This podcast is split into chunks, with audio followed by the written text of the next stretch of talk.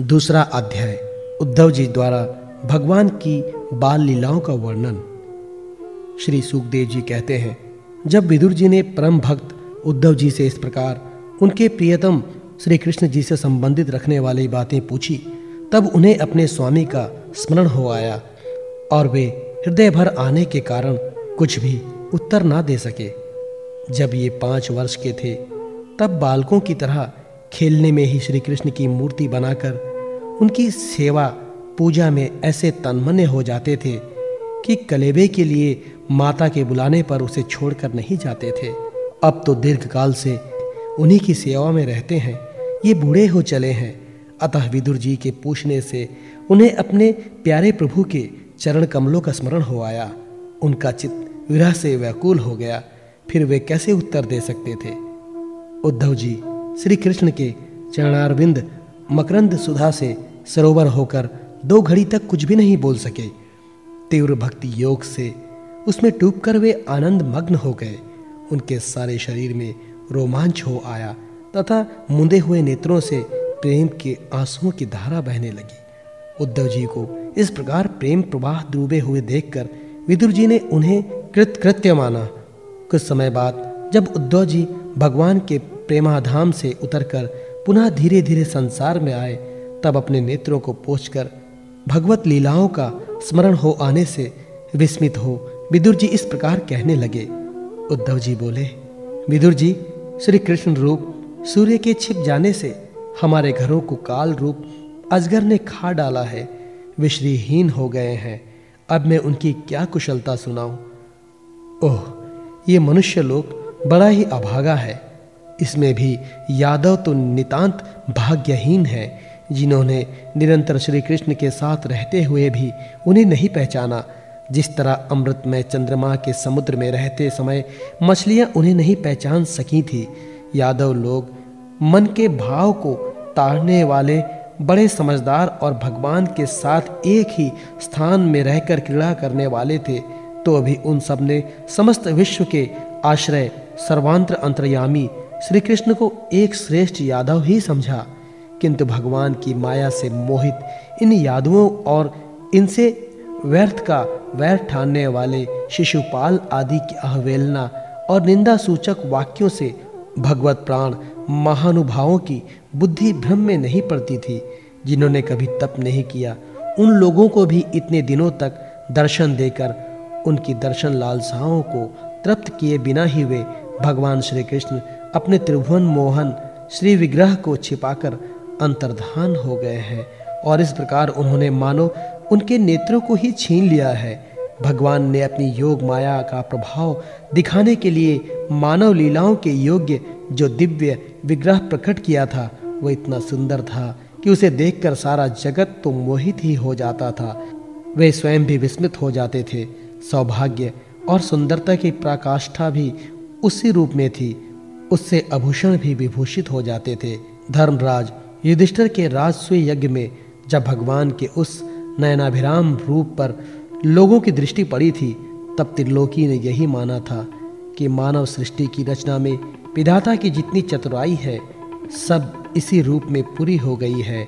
उनके प्रेम पूर्ण हास्य विनोद और लीलामय चितवन से सम्मानित होकर वज्रबालाओं की आँखें उन्हीं की ओर लग जाती थी। उनका चित भी ऐसा तल्लीन हो जाता था कि वे घर के काम धंधों को अधूरा ही छोड़कर जड़ पुतलियों की तरह खड़ी रह जाती थी। चराचर जगत और प्रकृति के स्वामी भगवान ने जब अपने शांत रूप महात्माओं को अपने ही घोर रूप अश्रु से सताए जाते देखा, तब वे करुणा भाव से द्रवित हो गए और अजन्मा होने पर भी अपने अंश बलराम जी के साथ काष्ठ में अग्नि के समान प्रकट हुए। अजन्मा होकर भी वासुदेव जी के यहाँ जन्म लेने की लीला करना सबको अभय देने वाले। होने पर भी मानो कंस के भय से वज्र में जाकर छिप रहना और अनंत पराक्रमी होने पर भी काल यमन के सामने मथुरापुरी को छोड़कर भाग जाना भगवान की ये लीलाएँ याद आ आकर मुझे बेचैन कर डालती हैं। उन्होंने जयदेव की, वासुदेव की चरण वंदना करके कहा था, पिताजी, माताजी कंस का बड़ा भय रहने के कारण मुझसे आपकी कोई सेवा न बन सकी।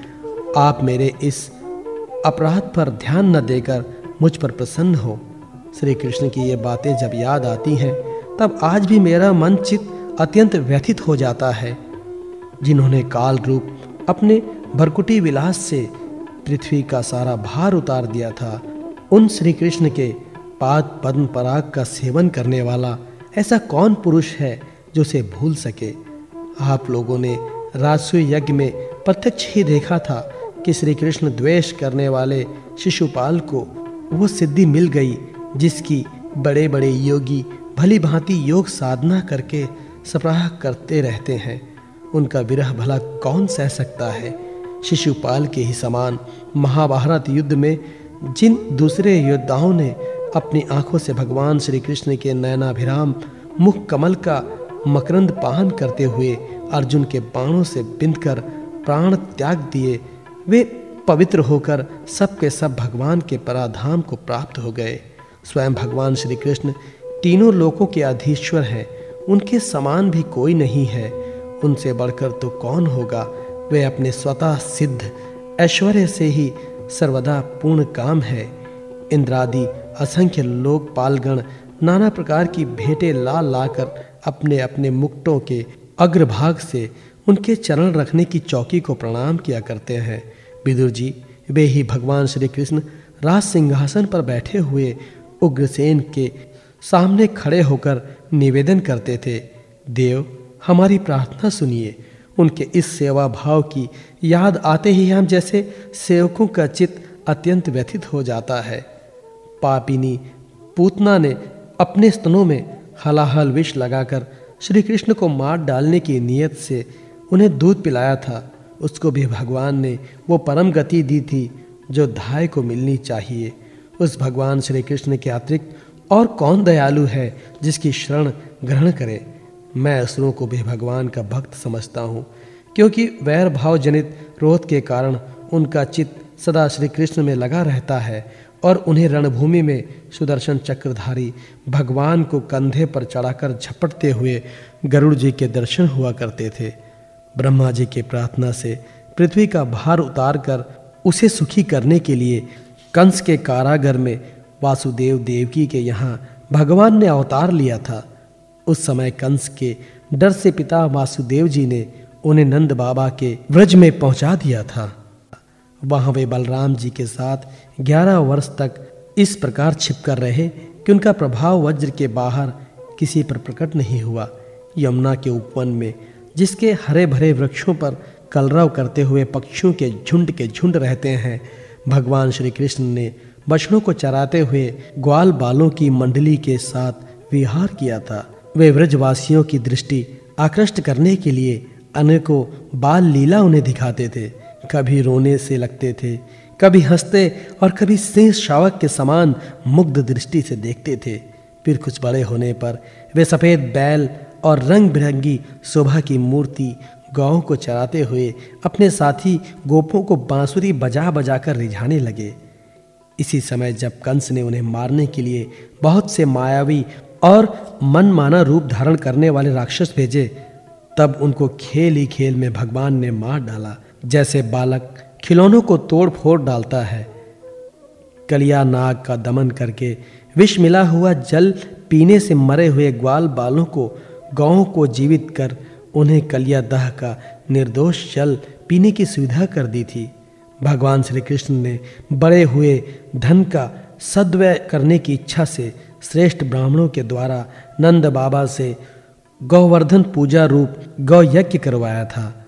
भद्र इससे अपना मान भंग होने के कारण जब इंद्र ने क्रोधित होकर व्रज का विनाश करने के लिए मुसलधार जल बरसाना आरंभ किया, तब भगवान ने करुणावश खेल ही खेल में छत्ते के समान गोवर्धन पर्वत को उठा लिया और अत्यंत घबराए हुए व्रजवासियों की तथा उनके पशुओं की रक्षा की।